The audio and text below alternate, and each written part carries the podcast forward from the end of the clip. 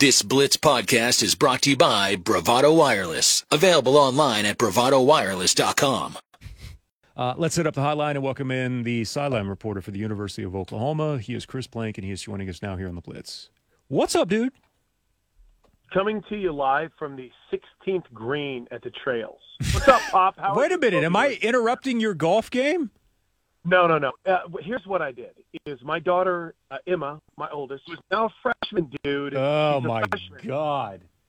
She's a golfer, and so when she comes to uh, have her lesson, I grab a cart and try to go play a few holes, and Nice. got a good little hiding spot where I can find a few old lost balls and chill and talk to you. So, yeah, this is perfect. It's a great day, beautiful weather. Hopefully, we get this on Saturday so we can avoid dying of heat stroke like we have the last two games uh, in Norman. I think we're going to be good Saturday. I Good. think I think Good. that we're going to be good for sure. Like uh, low 80s, I think is what the projected temps Oh, God, are. So you might have to wear might have to wear a parka. At kickoff last week for us in Washington, dude, it was 74 degrees and it was freaking spectacular. So don't don't miss the heat at all. Uh, what's been the overall takeaway from game 1 to game 2? Clearly a different storyline um, coming out of Norman after game 2 and I'm not even talking about what happened after the game. But what, Mm-hmm. what were some of your general thoughts with what you saw now two times with the Oklahoma Sooners? I'm glad you said after the game because I was not fighting Art Briles sideline space during the game. he was not down there during the game. No, um, uh, pop a lot of things, man. Pop to uh, n- pardon the pun, but kind of jumps to the top of my head. Uh, I, I'm still infatuated with what's going on at the running back position. You know, I don't have a problem with a walk-on being their number one running back. Man, a lot of people do. It's like, oh my gosh, how can a walk-on be the guy whenever you had Gavin Sawchuk and Jovantae Barnes run for 100 yards against Florida State? Well, Tawee Walker was healthy, and he looked really good last week against SMU. And the week before, Jovantae Barnes was the guy who carried a majority of the load. So I'm intrigued by how the running back uh, rotation is looking. You know, I know that the numbers for Dillon Gabriel weren't great last week, but he's making really good decisions, six touchdowns, no picks. I don't know if, if OU's quite figured out what that Jackson Arnold package is going to be, um, but you know we're going to see it a lot, and we're going to see Jackson Arnold a lot this year. And then I feel like it's shades of, you know, 0, 02, 03, 04. Well, let's not get too carried away here, but the defense is really, really playing well, and Danny Stutsman has had a great start. Um, you know, they, they haven't got the sack numbers that they want, but nobody is freaking out about the the pressure that is getting on the, the quarterback right now. So it's been um it's been similar to last year, right? In the talk and the buzz. So I think everyone's a little bit hesitant to get too carried away because, you know, three and zero we felt really good, and then you know you ended up with your first losing season since 1998. But it's just uh, it's got a little, little different feel, a little different buzz to it. Probably a maybe even a little better organization to things here in 23, and it's really exciting to see. In terms of the offense, I mean, they ran the ball, what, 20 more times than they threw it, 27 attempts uh, through the air, 47 rushes. Do you anticipate that that ratio is going to remain somewhat run heavy, or do they get closer to 50 50? Yeah, I think they want to be 50-50, Kobe, but um, I, I also, again, I, I have a lot of studying pop and, and guys to do on on Tulsa, but I feel like that their sense is they should be able to run the football against TU this Saturday. So I think you'll see a little bit heavier focus on the run, but I think inevitably, uh, Kobe, there's a question. I think they want to be 50-50, right? I think they want to be a little bit more. Um, maybe even more run game oriented towards what the numbers are right now.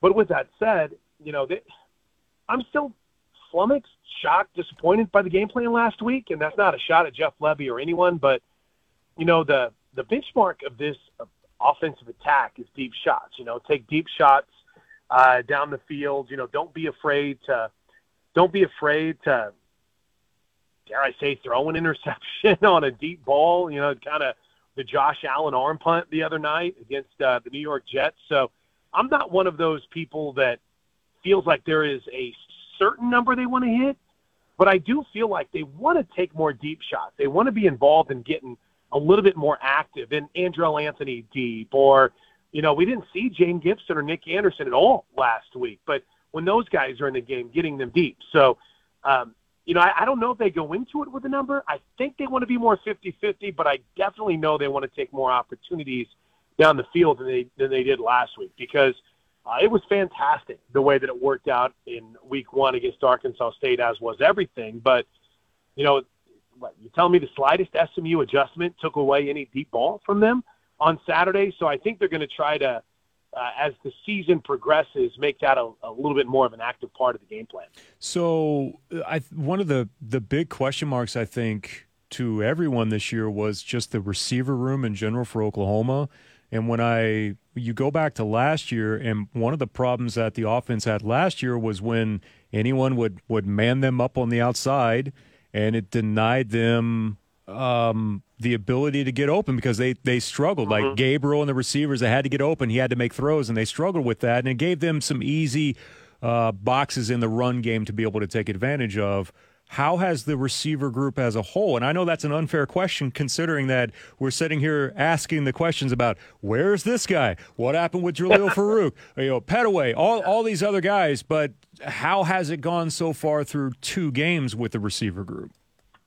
Yeah, a, a, a little bit mixed, right? The um, the excitement of how deep and how good it looked in week one, right? Let's just pop. Let's go specifically with Jayden Gibson.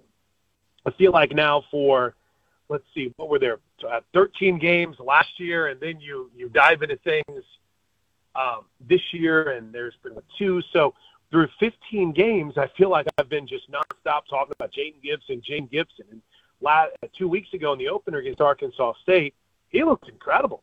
You know, he goes up and mosses a guy and uh, makes another really nice catch, and you kind of think, all right, here's the coming out party for Jayden Gibson. But then he maybe he takes a couple snaps last week. So I don't I don't know. You know, it's the great unknown right now because you feel like, and stop me if you've heard this before, the the talent seems to be as deep as it's ever been in that group. The production at the collegiate level has not been there, right? Jalil Farooq and Drake Stoops are the only guys, and Andrel Anthony's numbers from Michigan aren't jaw dropping. But I will say they um they just got I don't know they got stymied by what SMU did defensively, but they just didn't go as deep on the on depth chart at the uh, receiver position in week two as they did in week one. So I'll be interested to see if that mixes up a little bit more. You know, Farooq finally had a big play uh, and it was really a lot of uh, YAC, you know, yards after catch when he makes a guy miss in the open field. You know, their their longest pass was again a guy that was just left wide open. Uh, no one covered him in the slot. So I, I, it's a good question on the receivers because I do think it's it's an incomplete and an unknown through two games, but I also think it's very exciting with what you've seen from some of the guys. And to be honest with you, uh, I'm still trying to figure out the Jaquaize Pettaway situation because here's a guy that was maybe the best player on the field in week one offensively, and then he doesn't get a target in week two. So I, I don't I don't know what to make of it except that they're maybe showing some patience and bringing those guys along and you know we'll see on Saturday. They're definitely going to need I think all of these guys as the year progresses and you know me Pop I'm always going to be the eternal optimist. Uh, Saturday's no gimme. That's a that's a Tulsa team that's going to give them their all and they're going to need some guys to step up and make big plays beyond Jalil Farooq and Drake Stoops come uh, Saturday. Does the offensive line factor into maybe the deep shot thing? Because I, I yeah. noticed several times on the on the longer third down plays when they would drop back, the SMU was getting a lot of pressure.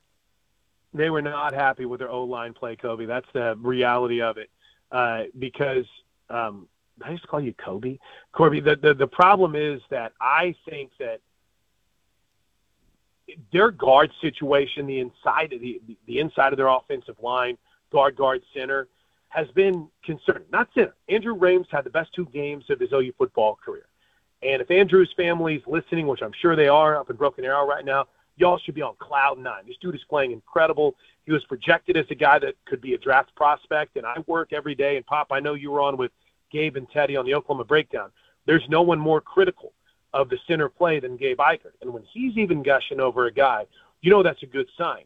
The problem is they haven't got consistent play from Savion Byrd, which magnifies the reason why he hasn't played. I think he took six snaps and didn't didn't come back in the game for like the 50th snap of the game on Saturday.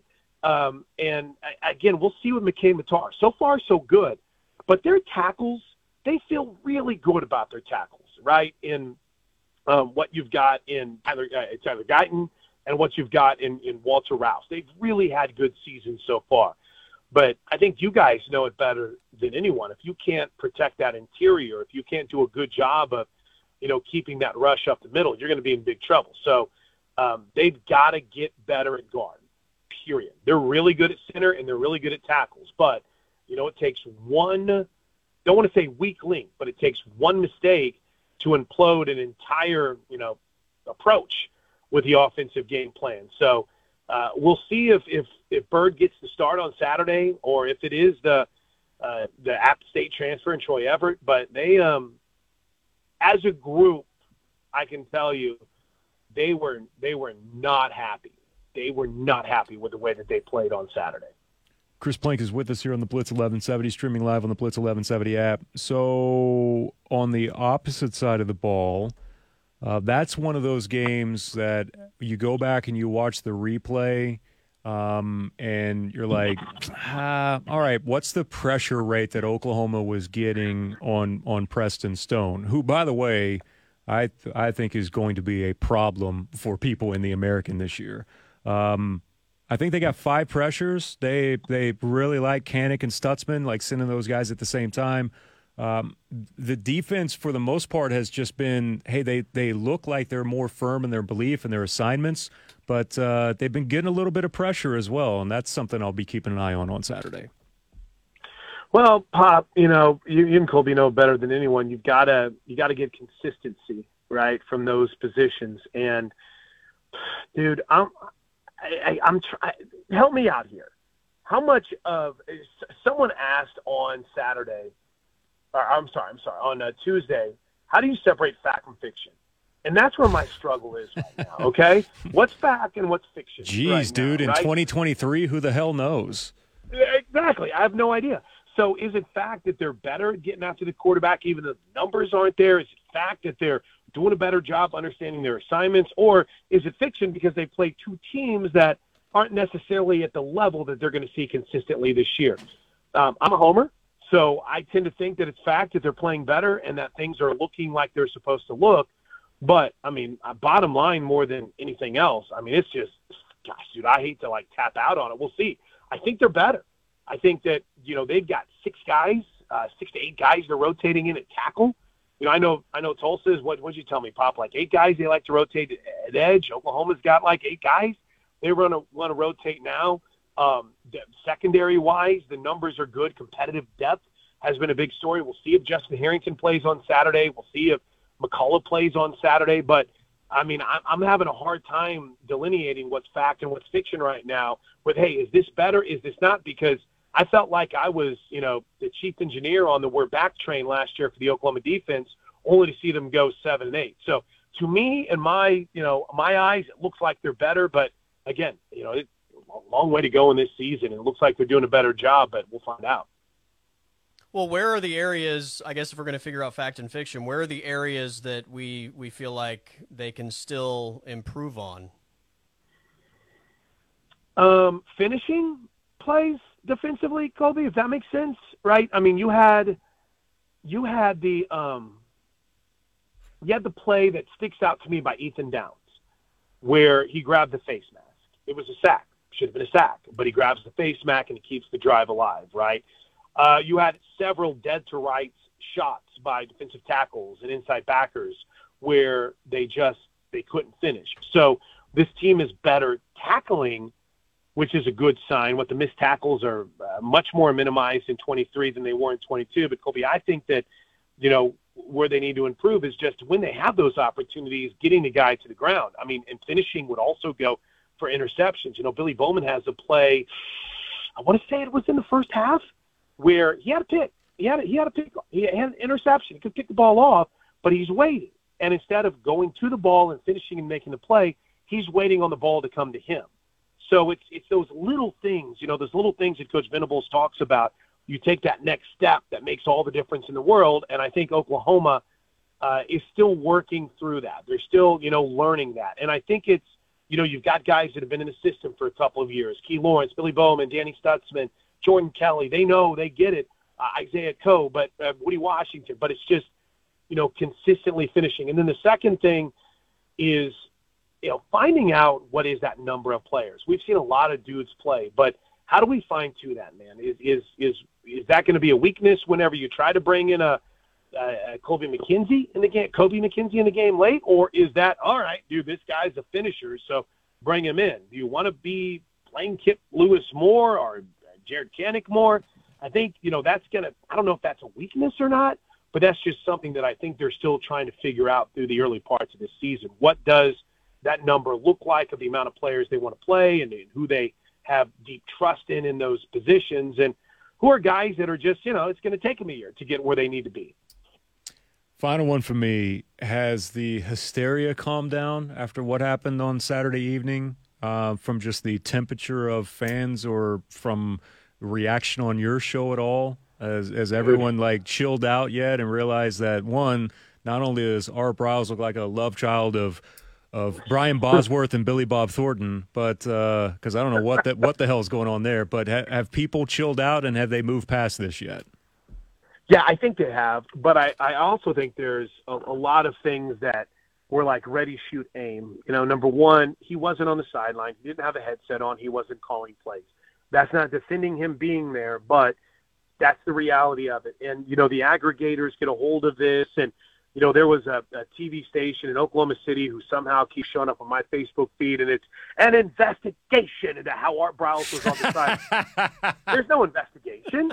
There's no. I mean, it's just it's simple. What happened? You know, he went down there and and shouldn't have been. Now, the other part of that was there an agreement? You know, was there an agreement with Joe Castiglione and Jeff Lebby and Brent Venables? And had that been, you know, uh, relayed to Jeff Lebby that hey, you know, not not at all, nothing, don't care. They, He's not allowed in OU gear, period. But then, dude, I, I don't ever want to come a, across as seeming sympathetic towards anything that happened at Baylor. So when I say this, just understand it. Art Briles has become like a dad to Jeff Lebby. You know, Jeff's dad passed away. Yeah. And the only the only true grandpa that his kids have is Art Briles. You know, I, again, I know that it's hard for some people to factor in that, and there's going to be those, not just the media, but in social media, that will constantly be, oh, he's terrible. And listen, it, it appears as if Oklahoma doesn't want him around, and that's fine. But I would think some grace would be had in understanding that, you know, Jeff Lebby, that's his father in law, right? I mean, I can't stand my father in law, but it's for completely different purposes, right? I mean, it's just, it's just, it's a completely different world. Pop, you probably like yours. I'm Colby, you probably like yours. I don't like mine. Uh, much love, Brian, man. But it's just I'm not going to ever be in those situations where someone says keep family away. But in some instances, there, you know, I don't know how you handle that. I don't know what you do. I don't know what you say. Art Briles is I, Jeff Lebby loves him. It's just it's his dad right now. So uh, lesson learned. Lebby apologized. Didn't want to go any more in depth, and I, I think that everyone understands how brutal what happened at Baylor was. And I think we learned a hard lesson about how those are never going to be um, forgiven, eh, regardless of how long it is. So, lesson learned. Everyone kind of calmed down a little bit. Oh, did we lose him on the 16th? We might have. I believe that we probably did. And he gone. And gone. Ah. Jimmy Austin. They're on he the told 16th. somebody to calm down, and they were not having it. It sounds like uh, whoever's in charge there, the cell phone company, is big Art Briles fan. Is what it what it sounded like to me. So you know, just got to watch out for that. Well, I, I, was gonna say after that, like you asked the question, is oh, everyone calming down? I think he's and, back. Like to me, maybe I'm I'm uh, not giving people enough credit, but I feel like depending on what Jeff Lebby does offensively on Saturday, will go a long way in determining whether people are ready to move on from that situation. Okay. If they go out and they put up 500 yards and they score 50 points, I think a lot is forgotten. Listen, Nobody's going to be worried about it, right? Right, right. There's still frustration over Art Briles. and there always will be. But you you have a game like they did against say Kansas last year, and I think um, I think it's forgotten. I think you're 100 percent right. Dude, looking forward to seeing you back at the old stomping grounds over at uh, TU go. coming up this weekend, and uh, we'll definitely uh, be looking forward to uh, seeing you down on the uh, field level at about 1 p.m. on Saturday, man. Yeah, man. Sorry about the sell. Apparently, hole 15 here at the Trails is not nice to my uh, to my service. So I look forward to seeing you guys there. Colby, look forward to seeing you there, and can't wait to get back to the 918. Pop, talk to you soon, buddy. Let's go. That's Chris Plank here joining us on the Blitz 1170 and streaming live on the Blitz 1170 app. Thank you for listening to this exclusive Blitz 1170 podcast from Bravado Wireless.